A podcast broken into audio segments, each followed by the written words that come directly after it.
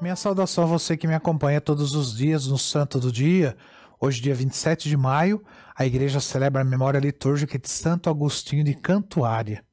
Santo Agostinho de Cantuária, ele foi um monge da Ordem de São Bento, o primeiro arcebispo de Cantuária na Inglaterra, um dos padres da Igreja Latina e um dos maiores evangelizadores europeus, junto com São Patrício na Irlanda e São Bonifácio na Alemanha.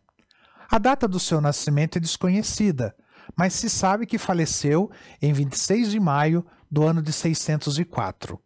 O início de sua vida apostólica e missionária foi em 597, quando saiu de Roma por ordem do Papa Gregório Magno para evangelizar a Grã-Bretanha, acompanhado de 39 monges.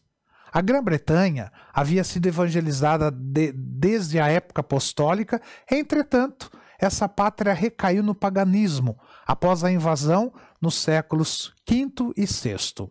Apesar dessa situação, o rei Etelberto de Kent é, que posteriormente se converteria ao, ao catolicismo e chegaria a ser santo, permitiu a chegada e a evangelização dos missionários beneditinos, apesar de ser pagão. Sem dúvidas, o fato de sua esposa ser uma princesa cristã influenciou muito. Antes que os missionários chegassem ao povoado de Tanete, em Quente, onde foram imediatamente recebidos por Etelberto, o Papa São Gregório Magno já havia nomeado Agostinho abade e designado como bispo. Depois do encontro, o rei lhe concedeu permissão para pregar em todo o povoado e lhe entregou a igreja de São Martinho para que pudessem celebrar a missa e outras liturgias. A partir desse momento, as conversões começaram a se multiplicar e logo o rei e sua corte foram batizados em Pentecostes do ano de 597. A evidente sinceridade dos missionários, sua simplicidade de intenção, sua força diante de todas as provações e, sobretudo, o caráter desinteressado do próprio Agostinho, acompanhado né, de sua doutrina, causaram uma profunda impressão na mente do rei. Agostinho enviou dois dos seus melhores monges a Roma para contar ao Papa o acontecido.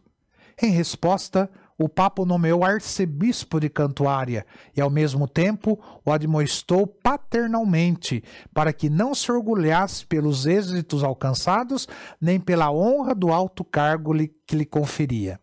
Seguindo as indicações do Papa para a divisão em territórios eclesiásticos, Agostinho erigiu outras sedes episcopais, a de Londres e muitas outras, consagrando bispos Melito e Justo.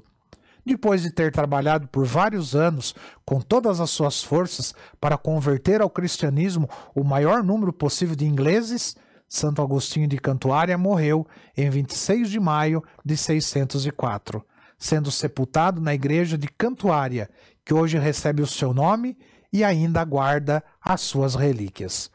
O martirológico romano indica a festa litúrgica de Santo Agostinho de Cantuária no dia 27 de maio. Santo Agostinho de Cantuária, rogai por nós. Que o Senhor te abençoe em nome do Pai, do Filho e do Espírito Santo. Amém.